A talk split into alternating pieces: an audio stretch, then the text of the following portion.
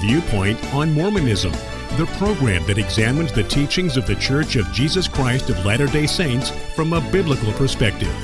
Viewpoint on Mormonism is sponsored by Mormonism Research Ministry. Since 1979, Mormonism Research Ministry has been dedicated to equipping the body of Christ with answers regarding the Christian faith in a manner that expresses gentleness and respect. And now, your host for today's Viewpoint on Mormonism. Welcome to this edition of Viewpoint on Mormonism. I'm your host, Bill McKeever, founder and director of Mormonism Research Ministry, and with me today is Eric Johnson, my colleague at MRM. The Mountain Meadows Massacre, certainly a dark portion of the history of the Church of Jesus Christ of Latter day Saints. It's mentioned in the book Saints, No Unhallowed Hand, which covers the dates 1846 to 1893. This took place in September of 1857 and I have to admit, Eric, the church has certainly spent a lot of pages discussing this event in Mormon history. And when you consider that many of the facts regarding the Mountain Meadows massacre were told by the perpetrators, as I mentioned in yesterday's show, a lot of the details were very confusing. There's a lot of details to this story. There's a lot of names involved in this story and it can easily get very confusing. But the fact is, the question comes down to this Did Brigham Young play an intricate part in the killing of over 120 immigrants coming from Arkansas to California, but traveling through Utah? There's no definitive answer. Uh, remember years ago when the authors of the book Massacre at Mountain Meadows were speaking at a Mormon History Association conference. The question was asked about evidence being destroyed that could implicate people in the church.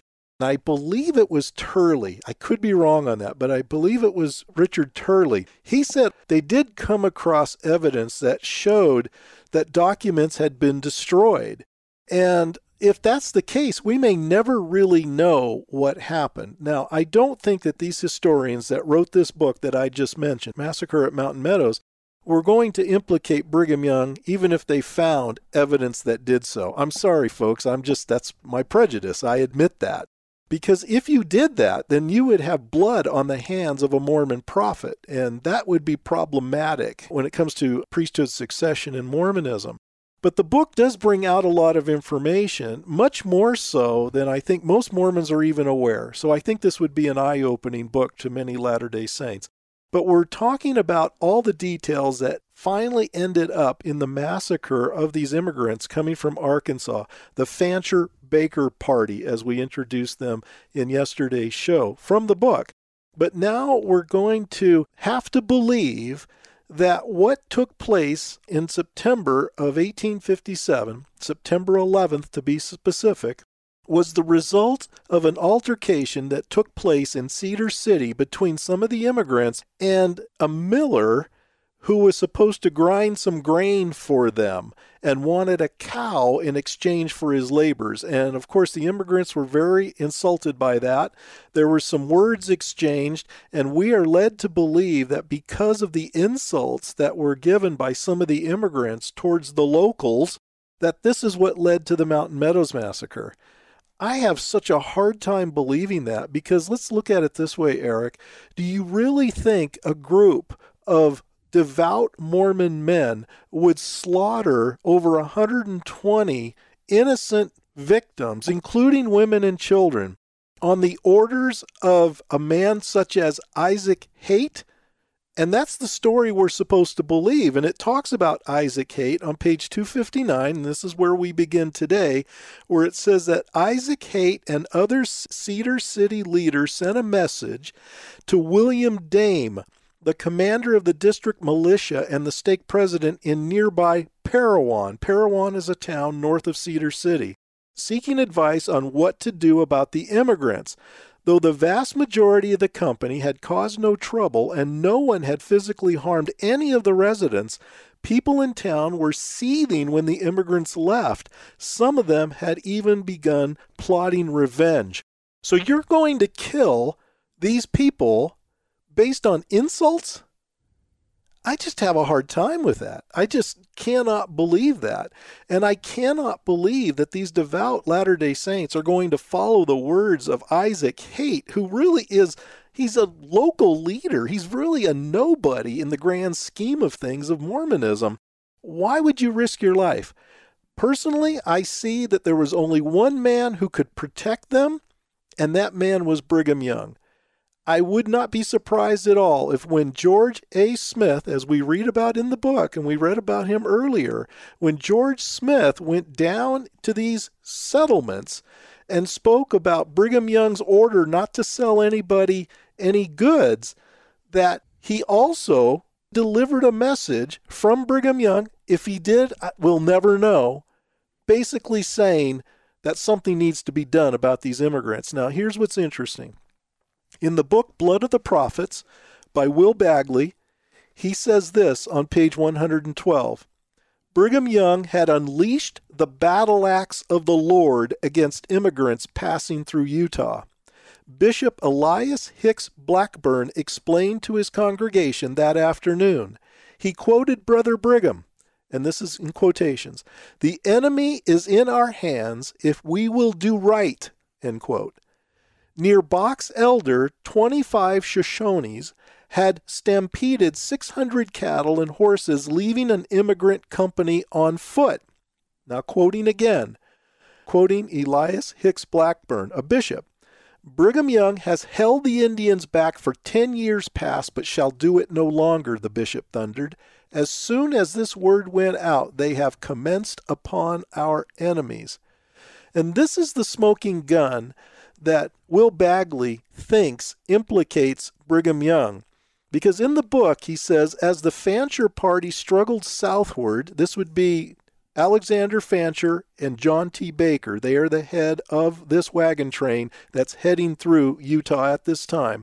Bagley says as the Fancher party struggled southward, its fate was being sealed in a meeting in Great Salt Lake City between the leaders of the Southern Paiute bands and the man they called Big Gum, Brigham Young. He writes on page 113 Bagley says as the Fancher train made camp some 70 miles north of Mountain Meadows on the evening of September 1st, 1857, Young met for about an hour with the Southern chiefs to implement his plan to stop overland emigration on the Southern Road. Describing his meeting with the Paiutes in his journal, Young claimed he could, quote, hardly restrain them from exterminating the Americans, end quote. In truth, that Tuesday night, Young encouraged the Indians to seize the stock of the wagon trains on the southern route.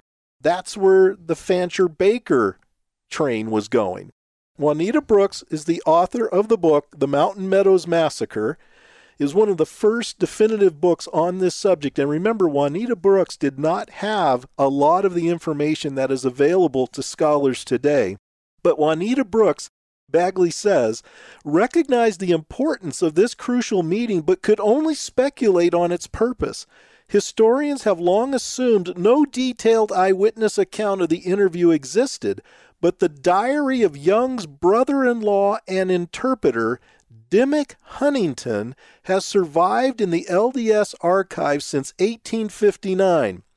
Now, Dimick Huntington, folks, was the brother of Zina Huntington, one of Brigham Young's plural wives.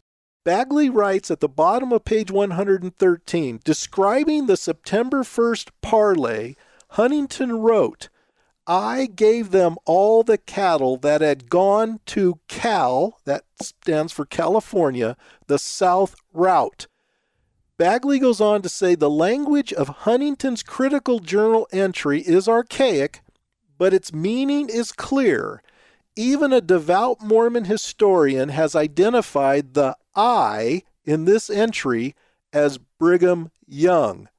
It was Brigham Young who said, I gave them all the cattle that had gone to California the south route. Now, the Mormon historian is Lawrence G. Coates.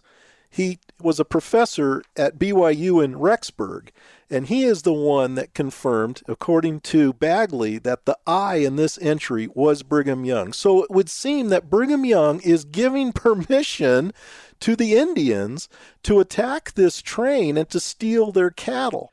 If so, how can you say Brigham Young was not involved in this at all? How could you say that he has clean hands when it seems like he's putting things in place that would eventually lead to the demise of all these immigrants? Bill, you've been using three books during this series to help us understand better what the Saints No Unhallowed Hand is talking about the one that you're talking about now, Will Bagley's book, is not an official church book like the one that the scholars wrote. Would you recommend people picking that book up just to be able to see what Bagley has to say if they're more interested in this topic? Yes, and this is why. We know that the book that was put out by the three Mormon historians, that would be Walker, Turley, and Leonard, titled Massacre at Mountain Meadows, is going to be, you would think, protective of the church now they might argue with me on that, but I'm again I'm admitting that's my prejudice here. Bagley is more of the hostile witness. Bagley firmly believes that Brigham Young was involved and actually gave the order to have the immigrants attacked. It's hard to prove this because we know that a lot of the evidence has been destroyed. We'll probably never know. And we cannot forget, folks, that much of what we have known about the Mountain Meadows up until recent years was the story that was told by the very people who were involved in the crime. The Mormons were telling the story. The Mormons were making up all these stories against the immigrants that there was someone in the train that had the gun that killed Joseph Smith. We know that's not true, but these were some of the stories that were invented in order to protect the Mormons that were involved. Now, this book, Saints, says that the blame had to fall on the Paiute Indians. It says that on page 260. The book does admit that Mormons were involved in the attacks. Now, that's something that was not a part of the early Mormon history, although I'm sure that there were many people who thought that was how it really happened. I'm sure the story that was given by the Mormons during this time period was not bought by a lot of people. I'm sure a lot of people thought that the Mormons were, in fact, involved in the attack, perhaps with Indians, but not just the Indians. But the Mormons were putting the blame on the Indians, and page 260 in the book Saints even admits that. It does mention John D. Lee, who ultimately becomes the scapegoat. In tomorrow's show, I want to talk a little bit about what happened in the actual massacre that ultimately ended on September 11th, 1857. That date might sound a little familiar. September 11th? Well, the Mountain Meadows Massacre, you could say, folks, was America's original 9 11. But what's really sad is even though Mormons were involved, the Mormon church to this day has never apologized for that involvement. In fact, what one of their leaders, Henry B. Eyring, actually said on the 150th anniversary of that tragic event, he said basically that the church regretted it, but the church made it very clear that it was not an apology.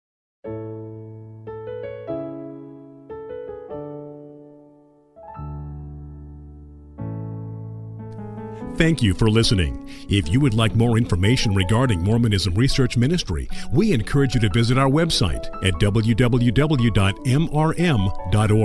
where you can request our free newsletter, Mormonism Researched. We hope you will join us again as we look at another viewpoint on Mormonism.